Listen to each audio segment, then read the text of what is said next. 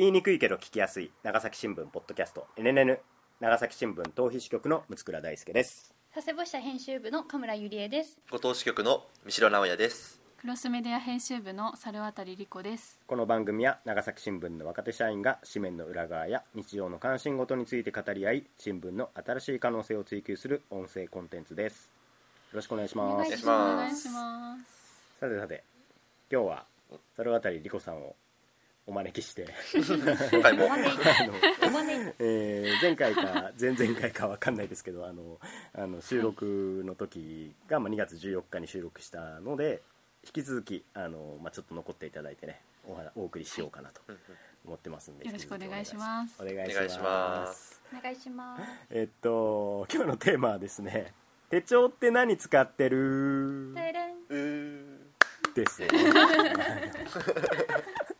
このテーマを言ってカメラさんと三代さんがあの口で SE を言うっていうくだりもねあのだいぶ定着してきましたけど、ねなんか言いた、くなっちゃういろんなことを。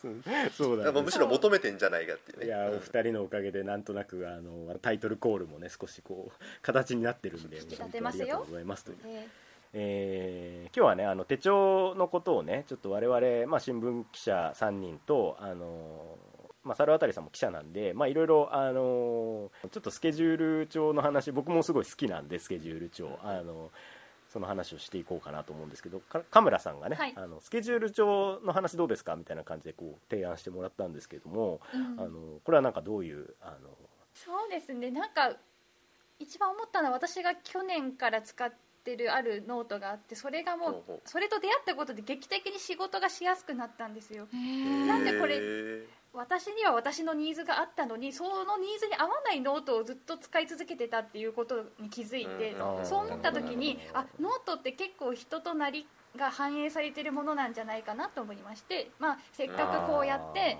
あの、まあ、新聞社で働いてる人間特に若い人たちってどんな感じっていうのがこの NNN の伝えたいことの柱の一つなので、まあ、ノートを通じてちょっと私たちのことをよりこう理解してもらいで理解し合えたらなと思いまして、はい、あノなるートをほど。提案しました。なるほど。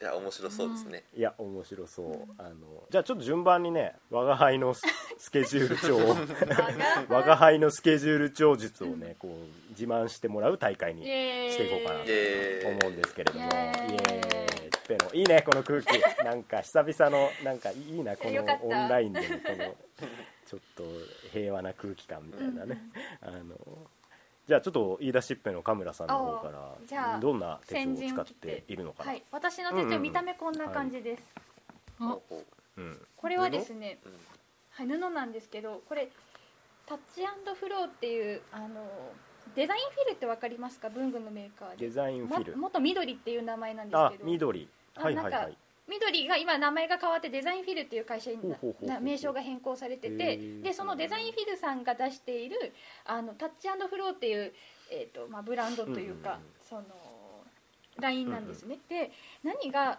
良かったかってこれです。特徴かというと、これ実はノートカバーはこれ赤のカバー布のカバーなんですけど、このスケスケジュールのページのノートとメモ、メモの部分のはあノートが分離してるんですよ。ここれ去年のなんですけどここれこの2冊がこれに集約されてるんですよ。っていうのが何がいいかっていうと、なんか私結構今いろんなノートがあって例えばその1日1枚型とかほぼ日手帳とかそういうのがあったり、あとなんかブロック型って言ってこう見開きで1週間のものがなんかこうちょっとなちょっとメモができるような感じで7個日付が並んでるようなページとかなんか今までそういうのをこう使ってきたんですけどやっぱり日によって書くことが全然違うんですよ。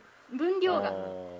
全然書く日もあればめちゃくちゃ書き書かなきゃいけない日とかがあってそのなんか空白ができたりするのがすごい嫌で使い切れてなかったんですけど結局私はうん。スケジュールを管理しながうん。ら一冊にいろんな情報をまとめなんかいろんな全ての、ね、ネタだったり予定だったり考えたことだったり全てをまとめた一冊を携帯しとけばいいんだっていうのにはたと気づいておー。そんな時にこれに出会ってもはあはあすごい効率爆上がりです。もうあの取材あこういうのあこういうのやったら面白そうとかこれ取材したらいけそうみたいなのをもう思いついた瞬間にまずこれに書くようにして忘れないうちに。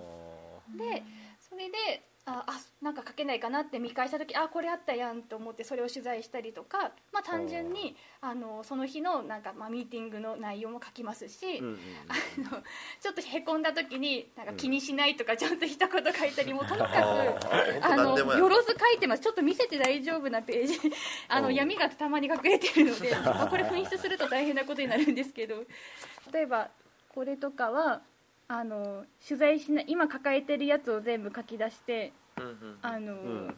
終わった順から消していったりとかあの先輩とこういう論点でいけばいいんじゃないみたいなのを相談したのでそれをちょっとまとめて、あのこういうふうに書けるんじゃないかっていうの、まあ、構想ノートでもありますし私の部長が言った面白い一言を書いてたりとか、忘れないようにしたいからこれ超面白かったあの一言みたいなのを書いたり。あとその部長から教えてもらったなんかまあテクニカルなとことかも書いたりとかして忘れないようにしたりとか。へー。ああメモってます。あとにかくよろずノートです。予定が分かるカメラのすべ思考が詰まったノート。これが私のスケジュール帳へです。ー。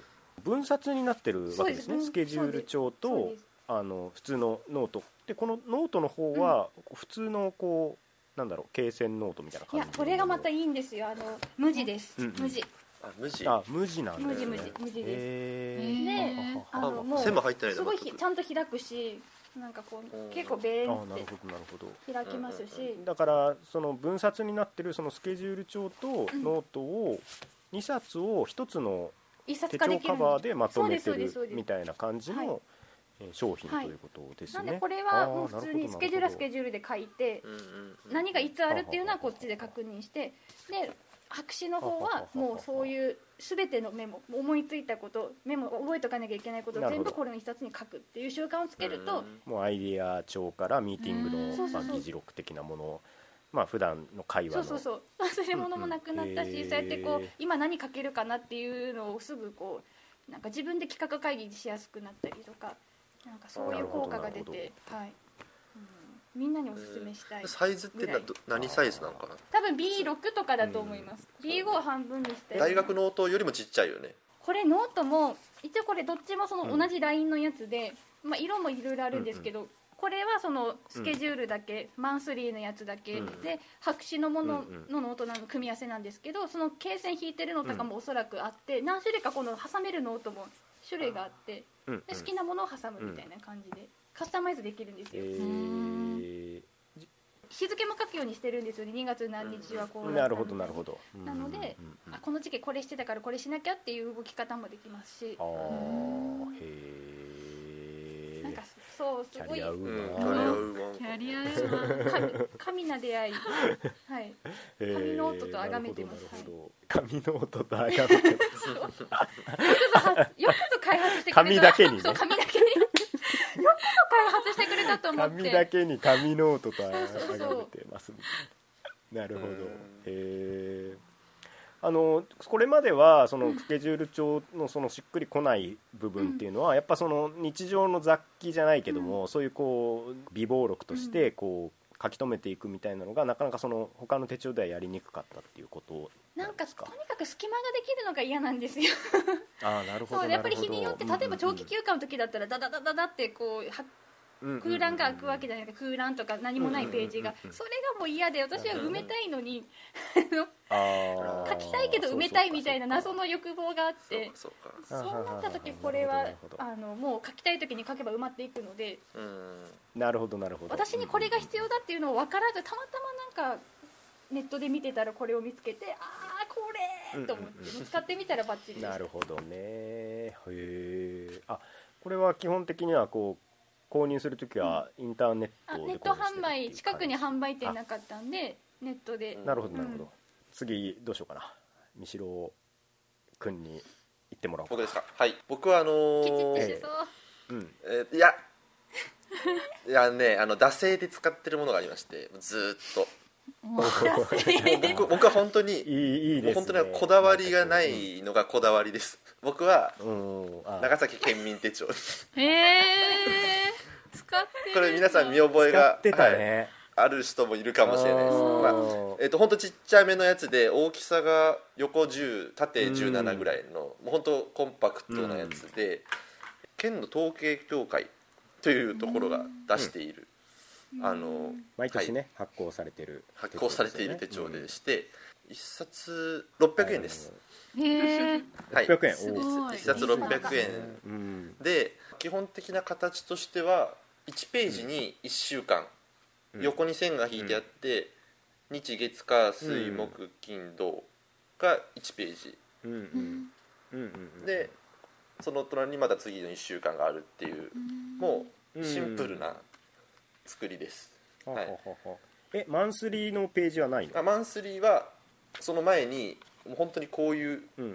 横の横細い横線があ見開きああー見開きで一月なんだね。見開きで一月になってます、うん。ちなみに使い始めたから多分2016年から今残ってるのが2016年からで。へえすごい今ちょっと引っ張り出してきたんですけど。色変わるんだ。えそうあ色が。2016年がグレー。でそこからグレー紫、えーと黄緑薄いグレー水色。色のセレクトセンスがまた渋いでまたこうよね県民あー手帳2021はもう茶色っていううん。なんかもうかわいい、うん。可愛くはないんだけど。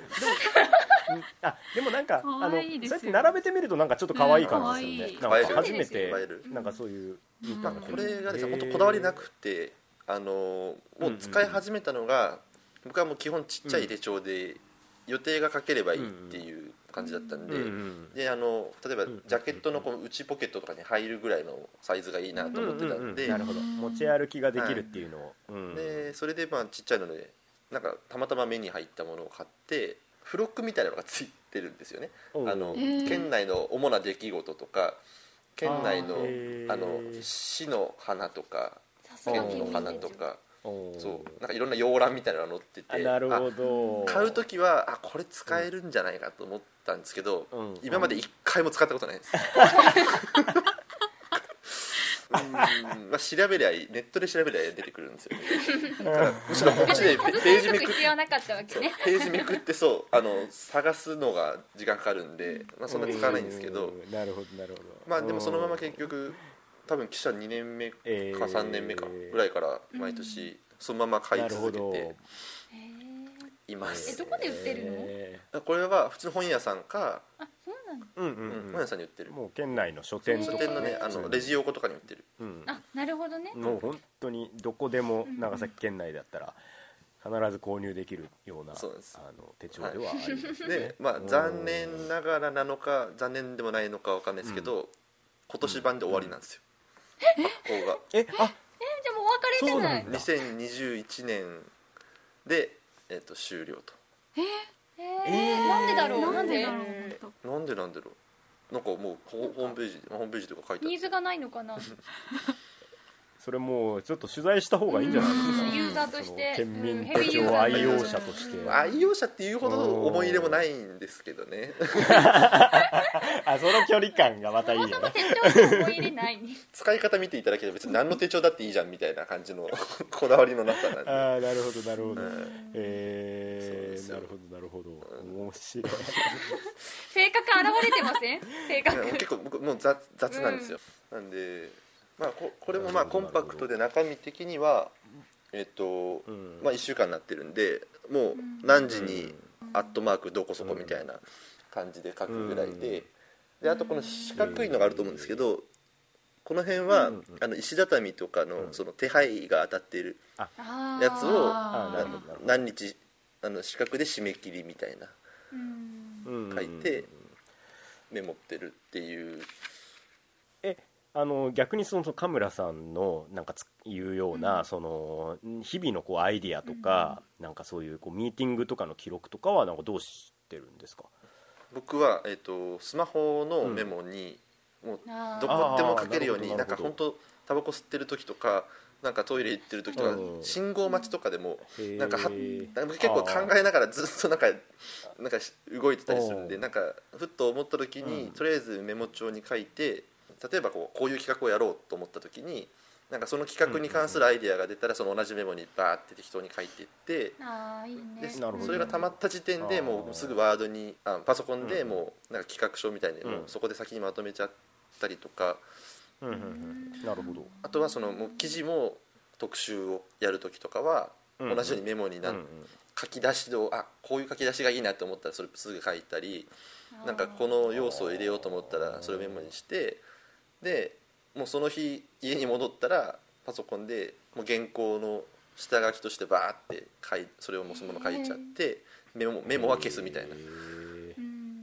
なるほど。じゃあもう基本的にはもうスマートフォンでそうですね。管理そういうアイデア的なものは管理して。そう,、まあ、そういうとなんかスマートに聞こえるんですけど別にただなんか スマホが一番まあまあまあ。スマートに聞こえるよ。でもなんかでも僕でもスケジュールはもう紙なんですよあそうだよね。あのスケジュールを管理できるアプリとかええもうんね、ありますけどそういうのは別にあんまり使わず、ね。スケジュールはあくまでもそのはい。県民手帳超王道。今年なくなるもうベテランの、はい。えでも今年で生産中止になるから、こう来年はなんかどうしようかなみそうですたいなね、まあ、あの付録がついていないもっと薄い細い 手帳を買おうかなと思います、薄さと細さをな追いドライな感じがいいですね。なんか別に思い入れもないから。あんまないないですよね。なるほはい。このど細さサイズは大事かもしれないです。このくらいが僕は、あはい。あなるほどポケットに入るサイズっていうのははい。まあちょっと一個要素ではあるね。うん。なるほど。わかりました。猿渡さんは何を使ってるんですか？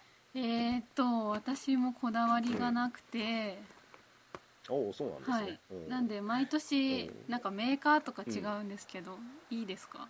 いやいいですよいいですよ、これもなんかこの回があるからあそうなんだって気づいたんですけど、商品名がなんだろうノルノルティっていう ノルティね。ああノルティね、なんか日本能率協会マネジメントセンターが発行してるらしいです、そうですね、はい。うん。それ本屋さんによく置いてる。よく置いてるよあそうですねうん、あの私も手に取ったことはありますけれども、うこんなやつです。あそうそうそれそれそれ。毎年これを使ってるわけではないけれども、はい。大体今年はこれと、はい。これぐらいのなんか、まあ、大事なのはサイズ感、うんカバンに入るぐらいのサイズ感と、うん。うんあとなんか月間のあの、まあうん NR とかあの、うんうんうん。ものを作るのが多いんでやっぱマンスリーのところ、あうんうんうん。書き込めるのがいいなと思ってここをよく使ってますね。あなるほどなるほど。ああなるほどなるほど、じゃあマンスリーのページがまあ割とこう余白が多いというか広めに取られてるようなのはまあ一個ちょっと手帳を選ぶ時のポイントとして。そうです。大体、まあ、入社してからずっとこんな感じなんで報道の時もずっとこのマンスリあーでー何時から取材とか、何時からミーティングとかうんうんうん変えてたんで、まあ、これがな慣れてるというか、うん。うん。俯瞰してみたいですもんね。そのなんか手配物とかも結構あるじゃないですか。何曜日例えば石畳とかあの人この人とかそうだね。そういううん。曜日が決まってる仕事があるのでそれをこう月間で俯瞰してあこれ近いからこの辺りこうしなきゃみたいなやりこうやりかやりくりをしなきゃいけないので確かにマンスリーは大事そうな。そうですね。うん。はい。確かにうん確かに。そんな感じです。これ猿渡さんのマンスリー手帳のあの普通の 1, 1日から30日ぐらいまでのその部分となんか下はなんか少し空いてるの？あー下がちょっと開いてます。下が開いててここにはなんははかはは。ちょっとしたメモが書いてますね、こういうのをしないといけないとか、うん。なるほどなるほど。はい、その月に、まあ、大きなタスクとして、あのー予定されてることとかを、まあ、書いたりしてるはい。という感じですそかね。うですね。えーなんか猿渡さんその普段のなんか日常のアイディアとかなんかミーティングのなんか内容とかそういったものとかはこう神村さんみたいにこう管理してたりとかはしないんですか？そうですね。なんかアイデアとかはその後にうん。う、うん。ウィークリーのページがあるんですよ。今全然使ってないんですけど。うん。あはいはいはいはい。ここになんかメモしたりとかはたまにします。なんか上司のこう名言とか、名言。こうたまに来るじゃないですか。会議中とかにこう「あすごい」とか、うん。なんあか、ーうん。なんかこう、まあ、報道の時だったら記事の書き方とかをちょっとこう教えてもらう時とかにこうパーってちょっとメモしてうん後で見返してちちょっとこううん。自分の仕事に生かすみたいな、えそういうのしてましたね。えー結構上司の言葉みんな大事に思ってるんですね。新たな事実が発覚しましたね。えーそうなんだ。これねあの長崎新聞社の中の人も聞いてらっしゃいますから、うんうん。これ聞いてねこうやってけなげにメモしてるんだよ若手はっていう、何何騙してんの発言あに。のそうそうそう。いやでもなんかちょっと人に言われたことをこうメモったりっていうのはなんかこう結構してるんですねみんな。ね、受け止めてるんですよ大事に、うん。言われたことはよく聞いて。猿渡さんは、まあ、特に メーカーとかのこだわりはないけれども、まあ、その大体マンスリーのあのページでこう大体の情報とかスケジュールみたいなのは管理しながらうん。やってる。はいそうです。という感じですね。あとやっぱそのサイズ感みたいなのはやっぱ結構大事ですね。カバンに入る。感じなのかな、ん。あー。田村さんと同大きじぐらい。すぎてもでかすぎてもちょっとねなんか持ち歩き重くなるの嫌だもんね。そこは確かにそうなんですよね。難しいとこなんだよな、サイズ感は、ね、B6 ですかね。だからその三代君のようにそのポケットに入るサイズ感を重視するとどうしてもこう各スペースっていうのはねこう少なくなるんで、そういう場合はまあいろんなあの方法がね三代君みたいにスマホでメモったりとか、まあ、別のノートを用意したりとか、まあ、そういうことになってくるのかもしれないけど、まあ、河村さんとかはもう一冊にまとめちゃいたいと、もうそこれ持っとけば大丈夫っていうのがもうすごい楽だっていうのがもう分かりました。なるほどなるほど、うん。わかりますわかります。あ。のね僕もすごいわかるんですよ。あの神村さんに近いですね 今まで一番。ノートにこだわり派ですからねうん一番うん。もうノートこだわりタイプ。なんであの私は、えっと、もう4年ぐらいマークスっていうメーカーが、えー出しているエディットっていう手帳シリーズのうん1日1ページ手帳の、えー英語整寸かな。一番大きいサイズうん。を使ってます。でこれはもう手帳としては、まあ、あの最高。ただポケットには入らないし、うんカバンに入れても結構なあのボリュームになるので。そのそうですよね、うん、厚みがありますあ携帯はなかなかねしにくいっていうのはあるんですけどあの私もその神村さんと同じでもう本当にすぐ忘れるし なんかこうアウトプットもめちゃめちゃする人なんで、もうとにかく全部が一冊になってないと、もう何が何だか分かんないみたいなと感じになっちゃう。ですよねこうですよ。不安になる。でこれはその田村さんは分冊になってるんですけども一冊にその普通のマンスリーの、えースケジュール帳とで後ろに、まあ、1日1ページずつうん。なんでもう1日1ページ何か書き込めるようにはなってるうんという感じです。で神村さんはその余白ができるのが嫌だっていうことでうん。あのそれそれもすごい気持ちわかるんですけど 僕のこれを使うコツコツというか、うん。しては余白を気にしないっていうのが一個あります、うん。あのーうん。いやなんでほぼ日手帳の売り文句とかにもそんな風に書いてるんですよ。そうそうそう。書き込まない日を許すっていうのはうん結構、あのーこの1日ページを使う意味では大事かなみたいな気はしますね。であのほぼ日手帳あのカメラさんも使ってた時期あってそうそう。同時になんか僕も買っほぼ日てちょっと買ってみたんだみたいな時あったでじゃないですか。もその後しかもなんかいややっぱりなんかちょっと違うと思ったから別のやつで変えたって言われた時私がほぼ日買ったから嫌だったのかなと思って結構ちょっとケルツァいって何？と思まって。たそういう被害妄想をねもうされるのでもうちょっとそこのフォローもいちいち あのしないですけどあのほぼ日と、まあ、同じなんですよシステムとしては、うん。あの1日1ページでサイズもこんな感じ感じであって、であのほぼ日手帳はですねあのちょっと紙が薄いのそうで薄いペラもうかなあのり破れそうな僕結構これ貼ったりするんですよね。これあの手紙とかねした手紙とか。ですかチケットだけじゃなくあてのそうそう。あと映画のチケットとか全部貼貼るんですよ。もう本当に忘れちゃうから。であの病院行った時のあのお薬手帳代わりにもこれなってますね。あの、あの給与明細とかも貼ってるから、ね、落とせないそれ。給与明細とかさなんかその源泉徴収とかさ、うん。あれどこやったっけみたいになるじゃないですか。あのなんであのもうそれも全部貼る。もうとにかくあの紙の整理ができないのと、うん。その忘れっぽいんでもう全部貼れないとダメなんで大きさもこれじゃないとダメなんですよね。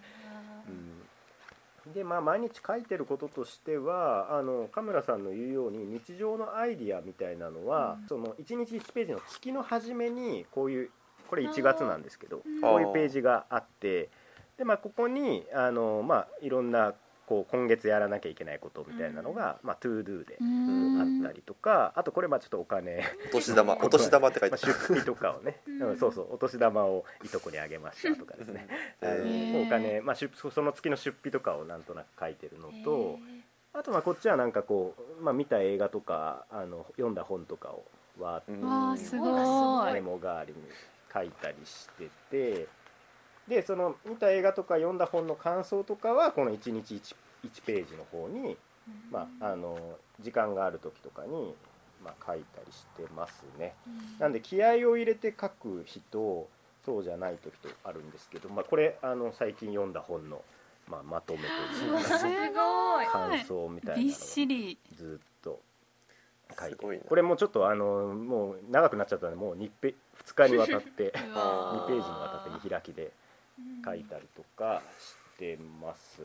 で1日1ページのところにはそういうまああの普段考えてることと時間も書いてあるんですよね。一応この何時から何時みたいな。時間も書いてあるんでその日やったことを、うん。まあ書いてます。この日この時間にこの人に会いましたとか、この日この時間にこの、あのー取材しましたとか、まあ、日記ってほどじゃないけど日々の記録みたいなのをこう書いとくと、なんだろうスケジュール帳だとその予定しか書かないから、あのー予定外の何かあったことみたいなのはこっちの方に書くようにして、まあ、振り返った時にあこの時この人に会ったのかとかこの人はこういうこと言ってたんだみたいなのも全部書いたりしてます。なんであの本当にそこは神村さんとなんか同じなんだけれども、あのもう空白ができるっていうのをもうあまり気にしないで。もうい一回空白作ってたらもう飽きちゃうんですよ。あもういいやって思って書かなくなっちゃうのでそれがもうだからそこの脅迫観念をなるべくこう 自分の中で下げるみたいなのは、うん。あの最初にできなかっこうたそれうがあのいやなんか前これ手手帳を私がこれを使ってるのを見てあの島原支局の太田うん君が「いや僕もこれ買ったんですけど何書いていいか分かんないんですよね」みたいなことを言ってて。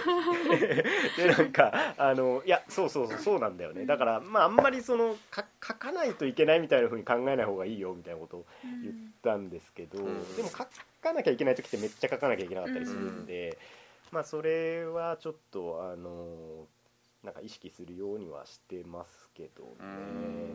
ただこれあの三代さんとあの猿渡さんみたいなそのこだわりありませんっていうのも結構大事だなって私思ってて、そのこれこのマークスさんのエディットってあの僕まあ文房具屋さんとかで買ってたんですよね、うん。なんか自分でなんかこう手帳を店で買いたいタイプうんなんですよ、あわかります。なんかそういうのわかりますわかります。あのえー物が欲なんしいですけどあのこの今年の分はですねオンラインでしか販売しませんということになっててでそれ僕気づくの遅くてなんかいつまでたっても出てこないなと思ってたら 店員さんに聞いたら「あない入ってきてないですね。オンラインだけって書いてますね」みたいに言われて気づいた時にはもう売り切れちゃってたんですよ。おへえでもうめっちゃテンション下がって いやほ本当もうこの世の終わりみたいな。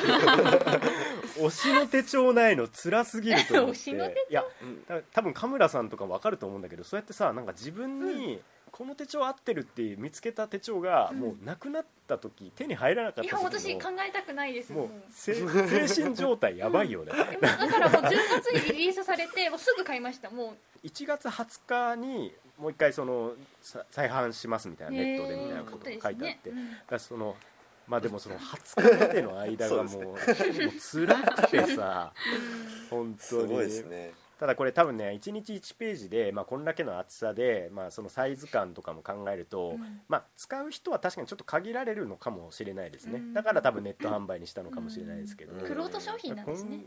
後ろ君はね県民手帳は発売停止になってもまあ別にいいんですけどねみたいな感じだけど 俺は多分もう泣くと思うこれ。発売中止します。生産中止し想ます像できって言ったら。る。オンライン署名活動始めちゃう やめないで署ください。名一筆書きますよ。ぐらいあのもう大事なあの手帳ですね。なんでこれは結構本当になんかなくなったら困るというかこれはもうマークスさんこれは作り続けてくださいと声を大にしてこう言っときますけどね、うん。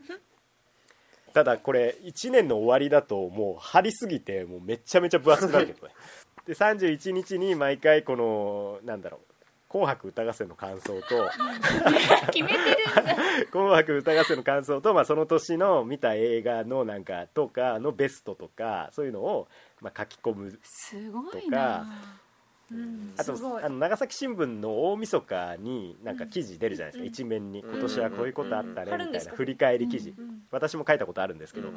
その記事を最後のページに貼るのも今年も1年終わりましたみたいな。へ儀式そんな感じで私使ってますけどまあこだわりある人ない人それぞれ。2対2で。えいやでもなんか六倉さんの話も聞くとあのなんかこういろいろ貼ったりしてるのとか見るとなんか僕もやりたいなってちょっと思っちゃいますよね。信者誕生あそうなんだ。いや思っちゃうけど思っちゃうけど、結局多分やんないだろうな、もうだ自分の性格がなんかできないんですよね。多分できるかなえーそうなのかな？なんか全然僕とかより三代君の方が書類整理とか抜群だと思う感じするけどね、う。ん。なんか大学時代ねモレスキンゴムでこうなんか閉じるゴム紐で閉じ高級なやつ。なんか革っぽいなんか外のかあのカバーがあるねついてて。あるね。であのいろいろ格子状のマスとか横線とかいろいろうん無地とかあってうんうん。なんかあうん。のちょっと大きめのそれこそその皆さんが持ってる手帳ぐらいの大きさのあのやつを買ってなんかこういろいろ日々思いついたことを書こうと張り切ってで本の感想とかも一時期書いたことあったんですよ。なんかそれがなんか1ヶ月も経たないぐらいでもうなんか終わっちゃってでなんか高え高えノート買ったのにああ俺やダメだなと思ってからもうなんか手帳はなんかもう最低限しかもう機能しかもう求めないっていうことにトラウマがあるんですよ僕。も 挫折の経験があるからもうなるべくあの思い入れを自分で消してるわけですよ逆に、ー悲しい記憶やあーもうだからひどい失恋をしたからもう本気の恋はしないようにしようみたいな。そ そのワンナイトスタンドでもうやっていこうみたいな。もうなくしたって別に。ももう振られたって別に全く気にならあない。ーいいみたいな。いなくなったからって去るもの終わるんだし。なるほど。そうかそうか。もう書かない日とかもう書けない期間みたいなのをもうあんまり責めないことですね、うん。なんかね。なるほど先生そうそうそうそうそうそう。あのもうそこはもうあんまりもう気にしないみたいな。もう忙しい時とかも全然ね空白の時間とかあるし、うんでもその空白の時間もなんか振り返るとなんかこの日全然書いてないのなんか何だったんだろうな。あここの時連載しててもうそれどころじゃなかったんだなみたいなでもなんかその後落ち着いた時に、まあ、その連載の記事をこうペタペタって貼っていったりしてあなんかまあそういうこともできたりもするし。ー余白にも意味があるんですねそしたら。そうそうそうそうそう。うん。余白もね余白も記憶だと。いつか埋めればいいじゃないかな そうそうそうそうそう。そんそそう思うようになってからはなんかあんまり気にしないようにはなりました。はい。へうんうんうんうん。ということでですねあの4社4用のあの手帳についてのお話みたいなのをちょっとさせていただきましたけれども。これあれだな音声だけど、うん。可能であればなんかそのツイッターとかで、うんうんうんそういう4人のうん手帳を なんかちょっとこう写真であ全然。まあでもどうなんかまあ差し支えのないページにすればいいですよ差ねし支えのないページ、うん。なんかその個人情報とか載ってないページを、うん。なんかちょっと自分で選んでえでもめっちゃ字が汚いのバレちゃう。ちょちょっとこう加工で消しちゃってもいいし、んなんかこうなんかそそれやれたらまたなんか聞いてる人もなんかへえって思ったりするかもしれないんで、うんうんなんかそれをちょっとやってみたいですよね。はい。うん。はい。ということで、まあ、ちょっとこんな感じで今日は、えー終わりにしましょうか。神村さんお願いします。はい、えーこの番組 NNN は毎週金曜日午後6時に配信しています。Apple Podcast、Spotify、Google Podcast など各種配信サービスのほか YouTube でもお楽しみいただけます公式ツイッターもあるので、えーぜひフォローしてください、えーみんなの手帳が公開されちゃうかも。よかも。しれません。ということであのまあ、そこはねあのちょっと調整してみますということで長崎新聞ポッドキャスト NNN お送りしてきたのは長崎新聞逃避支局の六倉大輔と佐世保支社編集部の神村ゆりえとご当支局の三代直也とクラスメディア編集部の猿渡恵理子でした。それではまた来週さよなら。さようなら。さよなら